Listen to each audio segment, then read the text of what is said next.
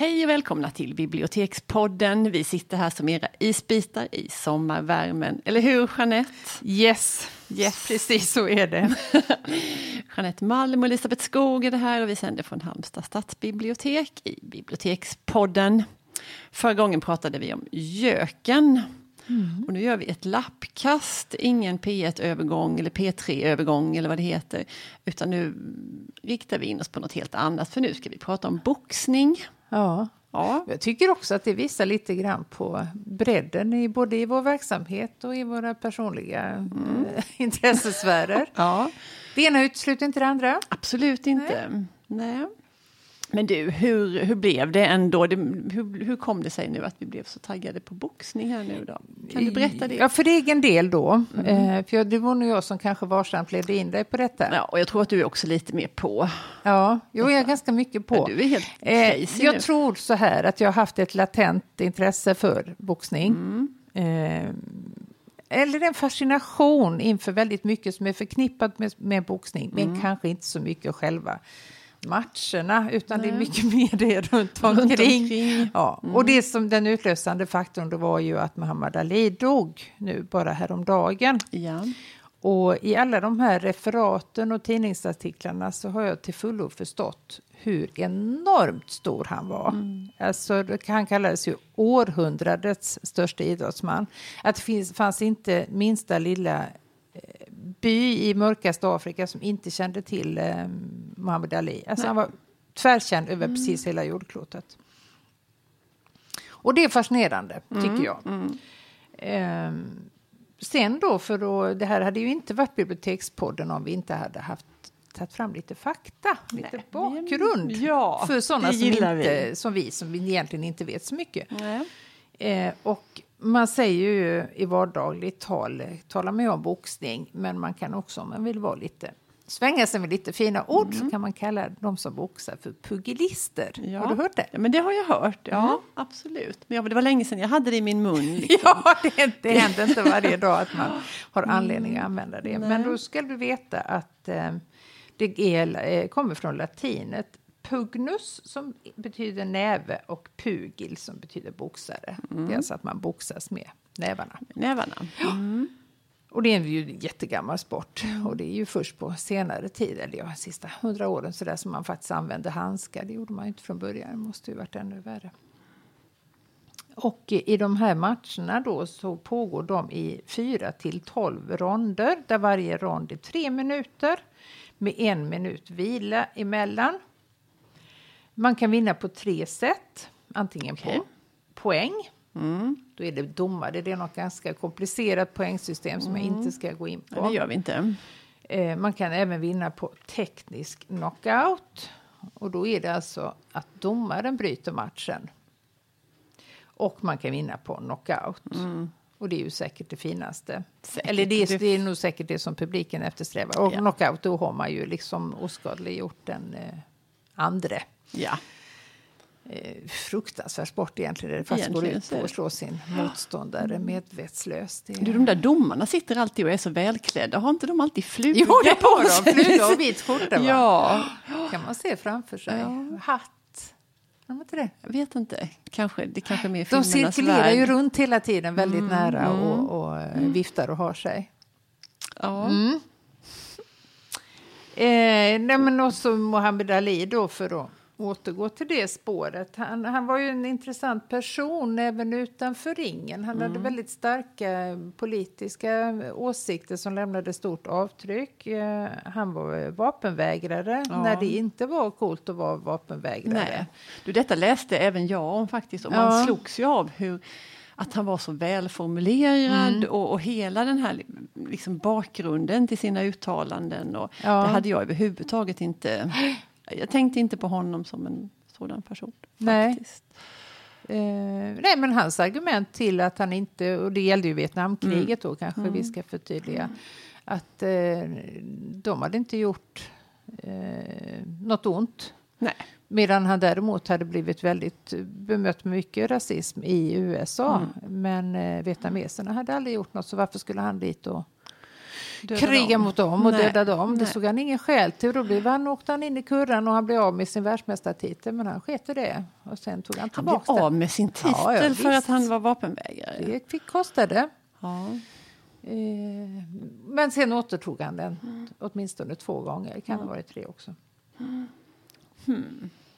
Men nu när vi är inne på det här faktaspåret, jag tycker det är så spännande med de här viktklasserna. Kan du inte dra lite om dem? Du som är... Det är ju så man delar in i klasser. Det är ju genom att mäta de här då. Det finns en mängd. För de är lite poetiska, de här namnen. Ja, på sätt och vis. De är tagna från lite olika sfärer kan man säga. Den allra lättaste heter lättflugvikt. Ja, det låter ju så lätt. Men du, det är det. Flugvikt. Då ska man väga under 48 kilo.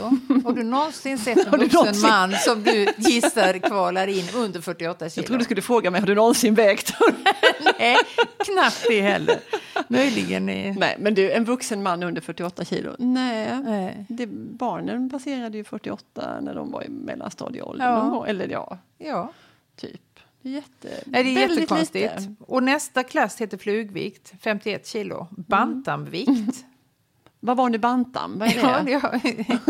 Jag menar, efterforskning har lett mig till att det faktiskt också är en fluga, men en lite tyngre. Bantamfluga. Ja, fluga, insekt. Under 54. Fjärdevikt, nu börjar vi snacka. 57. Lättvikt, 60. Lätt vältervikt, 63,5. Vad är välter då? Ingen aning. Nej. Det får pass. Googlas. Vältervikt 67, lätt mellanvikt 71, mellanvikt 75, lätt tungvikt 81, tungvikt 91 och supertungvikt. Då ska man väga över 91 kilo. Och sen finns det ingen övre gräns där för hur mycket man får. Men som kollegan Håkan då, han har briefat mig lite kort här innan det här inslaget. För han kan ju det mesta om det mesta och så även om boxning. Att man får inte vara för tung för att du måste ju vara oerhört snabb som boxare. Snabb i fötterna, snabb i det. Och då finns det inget... Alltså, det tillkommer ingenting kilo. För att du väger 130 kilo istället för... Så att de håller sig nog runt där. Men det är ju också de som har den högsta statusen. Ja. Tungviktarna. Tror jag man kan säga. Intressant. Ja, men du, litteraturen då? Jo, det finns. På fackavdelningen har jag grävt fram 2 stycken. Och den ena, den är... Det är lite otippat för den här oerhört produktiva och höglitterära författaren Joyce Carol Oates som nog... Hon står ju annars företrädesvis på min avdelning. Ja, det gör hon ju. På skönlitteraturen. Ja. Hon är ju den pyttelistaste, sprödaste människa man kan tänka sig. Hon är nog inte ens lätt flugvikt. Nej, det tror jag faktiskt inte. Hon är oerhört fascinerad av boxning som sport. Och hon har då skrivit en sån här klassiker inom ämnet som heter Om boxning. Hon är väldigt initierad. Hon har sett, jag tror hon skriver någonstans att hon har sett 500 boxningsmatcher. Oj. Och att det är boxningen är snarare, det är ingen sport utan det är snarare en metafor för livet. Oj då. Ja. Den är intressant. Det är många författare som är intresserade just av boxning faktiskt. Även på svenska författare, hade du några exempel? Ja, men det har jag då. För då tänker jag först absolut på Claes Östergren. Jag skulle vilja ha det till att han även själv har boxats. Han får höra av sig och dementera detta om inte det är sant. Ja, men det håller jag med om. Vi tror det, Och i den fantastiska romanen Gentleman så förekommer det ju. De tränar och träffas i den här boxningslokalen. Och sen när jag tänkte en gång till, jag har tänkt 2 gånger minst idag, då kommer jag tänka på Beate Grimsrud. Som är en annan författare som jag gillar jättemycket. Hon är född i Norge men lever och verkar nu i Stockholm. Och som en parentes så tänker jag faktiskt nu nämna 2 böcker som inte handlar om boxning men som hon har skrivit. Och den ena heter Jag smyger förbi en yxa. Med en fantastisk uppväxtskildring. Och hennes näst senaste roman som heter Rendore fri. Hon är jättebra. Vi kanske kan göra ett program om henne sen. För hon förtjänar att återkomma om. Men hon har också utöver sitt författarskap då, så sysslar hon också med film. Och där har hon intresserat eller givit uttryck för sitt intresse för boxning. 99 En film om boxning heter den helt enkelt. Året efter kom några frågor om boxning. Ja, men det var informativt och bra. Eller hur? Och hon har boxats själv, vet jag också. Ja, det är coolt. Mm. Jag har även hittat Norman Mailer, den stora amerikanska författaren. Just. Som har skrivit på sitt och efterhärliga vis. Men jag egentligen är så förtjust i hans stil. Den är väldigt grov, korthuggen kan man väl säga. Men den heter Matchen. Och den handlar om en alldeles speciell match mellan Muhammad Ali och George Foreman. Som utspelade sig i Zaire. Som det nog säkert inte heter längre. Nej, det gör det inte. Nej. Men, innan det heter Zaire så heter det belgiska Kongo. Mm. Och det var en prestigefylld match mellan de här två svarta tungviktare. Och den kallades för Rumble in the Jungle. Och blev fruktansvärt uppmärksammad. Mm. Och då var det så, som jag råkade höra på radion, att han var ju en storskrävlare, Muhammad Ali. Mm. Han hade ju liksom vunnit matcherna redan innan han vann dem. Ja, det är lite den här bilden av storskrävlaren. Ja. Det är den som man har. Inte de här välunderbyggda smarta replikerna. Nej. Om sitt vapenvägrande och sådär. Det var ju säkert en del i psykningen också. Säkert, att han skulle han utnämnde sig hela tiden till störst, bäst och vackrast och så. Ja. Men här fick han otroligt mycket stryk i 7 ronder av George Foreman. Så att han ansågs som mer eller mindre uträknad. Men då var det hans taktik var att trötta ut Foreman. Så i 7:e ronden, eller 8:e kanske det blir då, nitar han med för då var ju George Foreman helt slut efter att ha pucklat på det rond efter rond efter rond och nästan inte fått något tillbaks. Men han var ju jättetrött och då blev han knockad av Muhammad Ali som vann. Och coolt. Väldigt coolt. Ja, han måste ju ha en oerhörd liksom, lista till sin egen. För man hade också kan tänka att han hade faktiskt kunnat få en tjottablängare så att han inte kunde komma igen. Nej, precis. Att han och att han slutade i tid också. Han nöjde sig med ett slag. Han kunde ha pucklat på flera gånger medan George Foreman fortfarande stod och vacklade. Men det gjorde han inte. Nej. Utan det... Han visste, han ransonerade på slagen. Precis, om det nu heter slag. Året efter så tillkom ytterligare en sån här stor match som då var på Filippinerna som heter Trilla in Manila. Vad roligt.